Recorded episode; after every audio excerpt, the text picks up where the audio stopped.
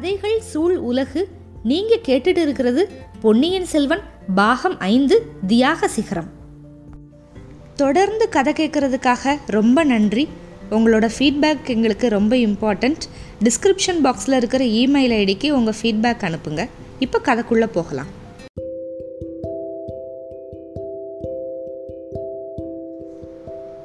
பொன்னியின் செல்வன் முடிவுரை. கல்கி எழுதின முடிவுரையை வந்து இப்போ அப்படியே நான் வந்து சொல்கிறேன். நேயர்களுக்கு என்னோட மனமார்ந்த நன்றியை தெரிவிச்சுக்கிறேன். மூன்று வருஷ காலம் பொன்னியின் செல்வன் கதையை தொடர்ந்து படிச்சுக்கிட்டே வந்தீங்க. நேயர்கள் காட்டின பொறுமையையும் ஆர்வத்தையும் அன்பையும் நான் போற்றி வணங்குறேன்.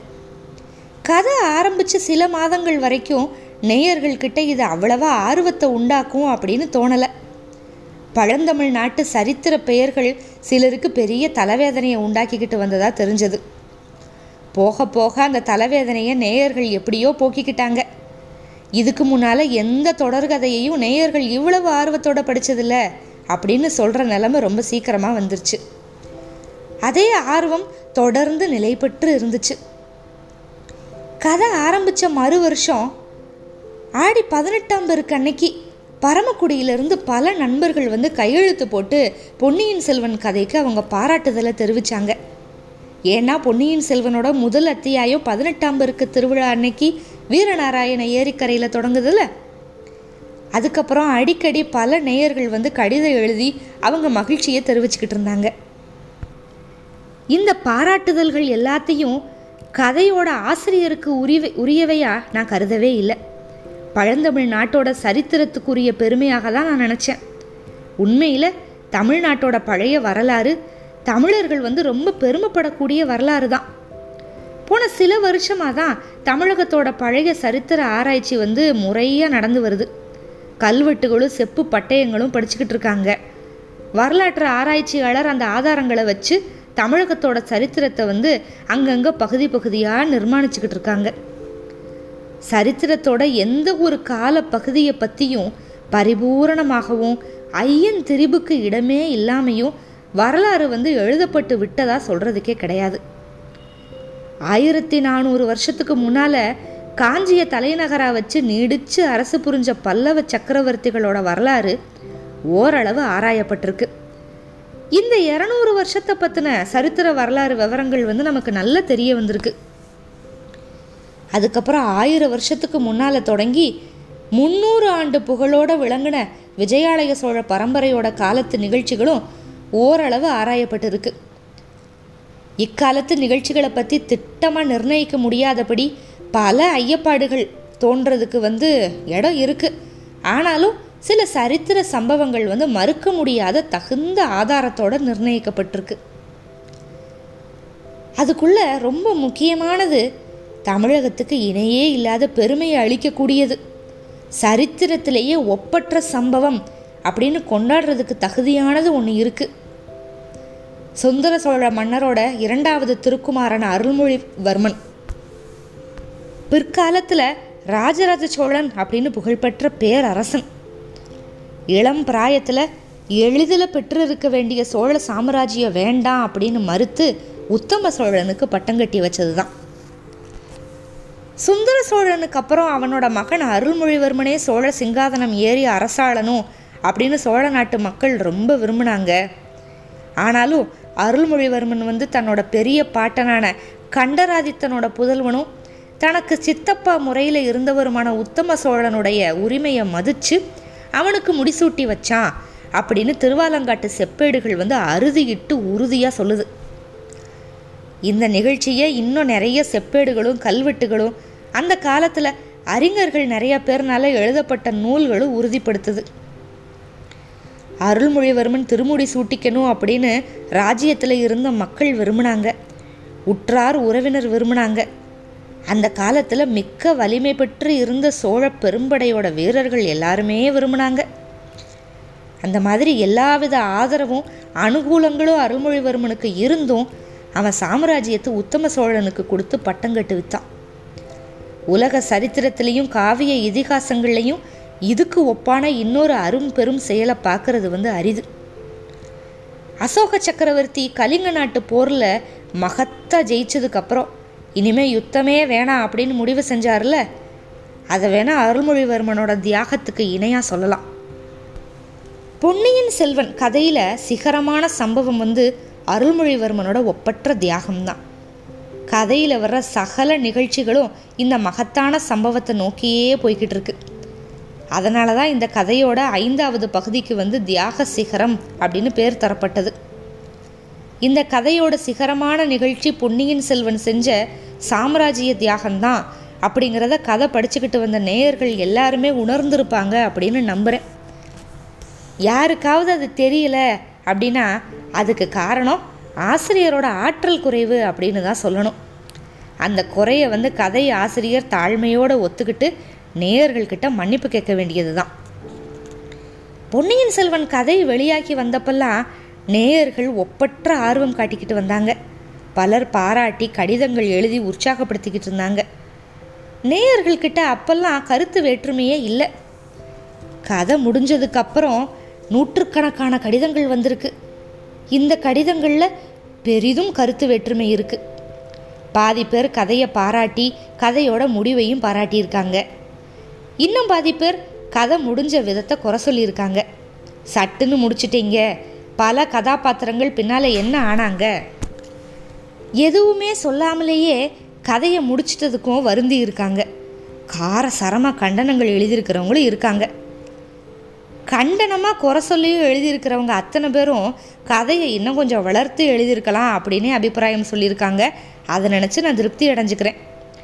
மூன்று வருஷம் தொடர்ந்து வெளியாகி வந்த கதையை பார்த்து படித்து அலுப்படைஞ்சு எப்போ முடிக்க போகிறீங்க அப்படின்னு கேட்காம, ஏன் இப்படி திடுதிப்புன்னு முடிச்சிட்டீங்க, இன்னும் கொஞ்சம் வளர்த்து எழுதியிருக்கக்கூடாதா என்ன அப்படின்னு நேயர்கள் கேட்குறது கொஞ்சம் மகிழ்ச்சி அடைகிறதுக்கு ஏற்ற நிலைமை தான். ஆனாலும் நேயர்களில் ஒரு பெரும் பகுதியினரை வந்து திருப்தி செய்ய முடியாமல் போனதை பற்றி நான் ரொம்ப வருந்துறேன். பொன்னியின் செல்வன் கதையை இப்போ முடிச்சிருக்கிறதுக்கு ரெண்டு காரணங்கள் இருக்குது. முன்னாடியே சொன்ன மாதிரி கதையில் சிகரமான நிகழ்ச்சி பொன்னியின் செல்வன் தான் கையில் கிடைச்ச மகா சாம்ராஜ்யத்தை தியாகம் பண்ணி இன்னொருத்தருக்கு முடிசூட்டுனது. அதனால் அந்த பெரிய நிகழ்ச்சிக்கு அப்புறம் கதையை வளர்த்திக்கிட்டு போகிறது ஆங்கிலத்தில் சொல்கிற மாதிரி கிளைமேக்ஸுக்கு அப்புறம் ஆன்டி கிளைமேக்ஸ் அப்படின்னு போகிற மாதிரி இருக்கும். நேயர்கள் பலர் வந்து இப்போ சீக்கிரம் முடிச்சிட்டிங்க அப்படின்னு குறை சொன்னாலுமே இந்த கதையை இன்னும் கொஞ்சம் வளர்த்தா சீக்கிரமாக நேயர்கள் வந்து வேறு விதமாக குறைபட ஆரம்பிச்சிருவாங்க. எப்போ முடிக்க போகிறீங்க அப்படின்னு ஆசிரியரை வந்து நேயர்கள் கேட்குற நிலமை சீக்கிரம் வந்துடும். ரெண்டாவது, பொதுவாக நாவல்கள் எழுதுறதுக்கும் முக்கியமாக சரித்திர நவீனங்கள் எழுதுறதுக்கும் சட்ட திட்டங்கள் ஏற்பட்டிருக்க இல்லை. அப்படி ஏற்பட்டிருந்தா அதை நான் படித்தது கிடையாது. ஆசிரியர்கள் ஒவ்வொருத்தரும் அவங்களுக்கு உரிய முறையை வகுத்துக்கிட்டு தான் எழுதுகிறாங்க. ஆனாலும் முழுவதும் கற்பனையாக எழுதப்படுற சமூக வாழ்க்கை நவீனங்களுக்கும் சரித்திர சம்பவங்களை அடிப்படையாக வச்சுக்கிட்டு எழுதுகிற நவீனங்களுக்கும் ஒரு வேற்றுமை அவசியம் இருந்து தான் தீருது. முற்றிலும் கற்பனை செய்யப்பட்ட கதைகளில் வர்ற பாத்திரங்கள் எல்லாருக்கும் கதை ஆசிரியர் வந்து சுலபமாக முடிவு சொல்லிடலாம். கதாநாயகனும் கதாநாயகியும் கல்யாணம் பண்ணிக்கிட்டதுக்கப்புறமோ அல்லது கதாநாயகன் வந்து தூக்கு மேடை ஏறி கதாநாயகி கடலில் விழுந்து இறந்ததுக்கப்புறமோ கதையில் வர்ற மற்ற பாத்திரங்களை ஒரு பேராவில் சரிப்படுத்திடலாம். கல்யாணம் செஞ்சுக்கிட்ட தம்பதிகள் பிள்ளை குட்டி பேரர்களை பெற்று நெடுங்கால சுகமாக வாழ்ந்தாங்க அப்படின்னு, மற்ற கதாபாத்திரங்களில் நல்லவங்க எல்லாரும் சுகமடைஞ்சாங்க, கெட்டவங்க எல்லாரும் பல கஷ்டங்கள் பட்டு செத்து ஒழிஞ்சாங்க அல்லது தக்க தண்டனை அடைஞ்சாங்க அப்படின்னு சொல்லி கதையை திருப்திகரமாக முடிக்கலாம். சரித்திர கதைகளை அந்த விதத்தில் முடிக்கிறது அவ்வளவு எளிதான காரியம் இல்லை, உசிதமும் இல்லை. சரித்திர கதைகளில் வர்ற பாத்திரங்களில் இறந்து போனவங்களை தவிர எல்லாரும் பிற்காலத்தில் பல பல காரியங்களில் ஈடுபடுவாங்க. வெற்றியோ தோல்வியோ சுகமோ துக்கமோ அடைவாங்க. அதை பற்றியெல்லாம் முன்னதாகவே சொல்லிடுறது முறையாகுமா? அல்லது ஆதாரங்களோட கூடிய விவரங்கள் இல்லாமல் முடிவான நிகழ்ச்சிகளை பற்றி மட்டும் சொல்கிறது தான் உசிதமாகுமா? கதையை எந்த காலத்தில் முடிக்கிறோமோ அந்த காலத்தில் பாத்திரங்கள் இருந்த நிலைமையிலேயே விட்டுறது தான் முறை அப்படின்னு நான் நினச்சேன். ஆனால் இது பல நேயர்களுக்கு திருப்தி அளிக்கலை அப்படின்னு எனக்கு தெரியுது. சரி, ஓரளவாவது அவங்கள திருப்தி பண்ணணும், அது அவசியம் அப்படின்னு நான் உணர்கிறேன். பல நேயர்கள் தெரிஞ்சுக்க விரும்புகிற வி விவரங்களை கேள்விகள் ரூபத்தில் இதோ கோர்வைப்படுத்தி கொடுத்துருக்கேன். வந்தியத்தேவர் இளவரசி குந்தவை பிராட்டியை கல்யாணம் பண்ணாரா? கோட்டை தளபதி சின்ன பழுவேட்டரையர் என்ன ஆனாரு? வீர வைஷ்ணவன் ஆழ்வார்க்கடியான் என்ன பண்ணா? பொன்னியின் செல்வரோட பிரயாணம் என்னாச்சு? பழைய மதுராந்தகரும் சின்ன பழுவேட்டரையரோட மகளும் என்ன ஆனாங்க? நந்தினியினால் முடிசூட்டப்பட்ட அந்த இளம் பாண்டியனை பற்றின விவரம் என்ன? நந்தினியோட கதி என்ன? வானதி விஷயமா குடந்தை ஜோதிடர் சொன்னது எல்லாமே பலிச்சுதா? ஆபத்து உதவிகள் என்ன பண்ணாங்க? இந்த கேள்விகள் நிறைய இதுக்கு பதில்களை தமிழ்நாட்டு சரித்திரம் படித்தவங்க அவங்களே தெரிஞ்சுக்கிடுவாங்க. ஆனாலும் அத்தனை பேருக்கும் திருப்தி கொடுக்குற மாதிரி மேற்கண்ட கேள்விகள் எல்லாத்துக்கும் நான் பதில் கொடுத்துட்றேன். வந்தியத்தேவர் இளவரசி குந்தவை பிராட்டியை மணந்தாரா?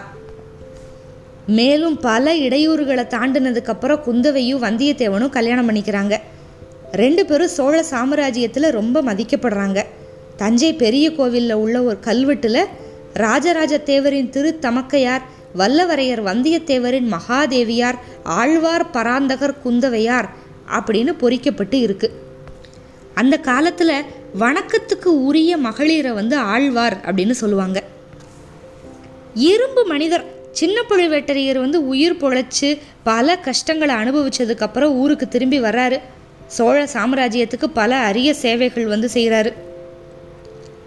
வீர வைஷ்ணவன் ஆழ்வார்க்கடியான் தன்னோட ஒற்றறிகிற வேலையை இன்னமும் நடத்திக்கிட்டு இருக்கான்.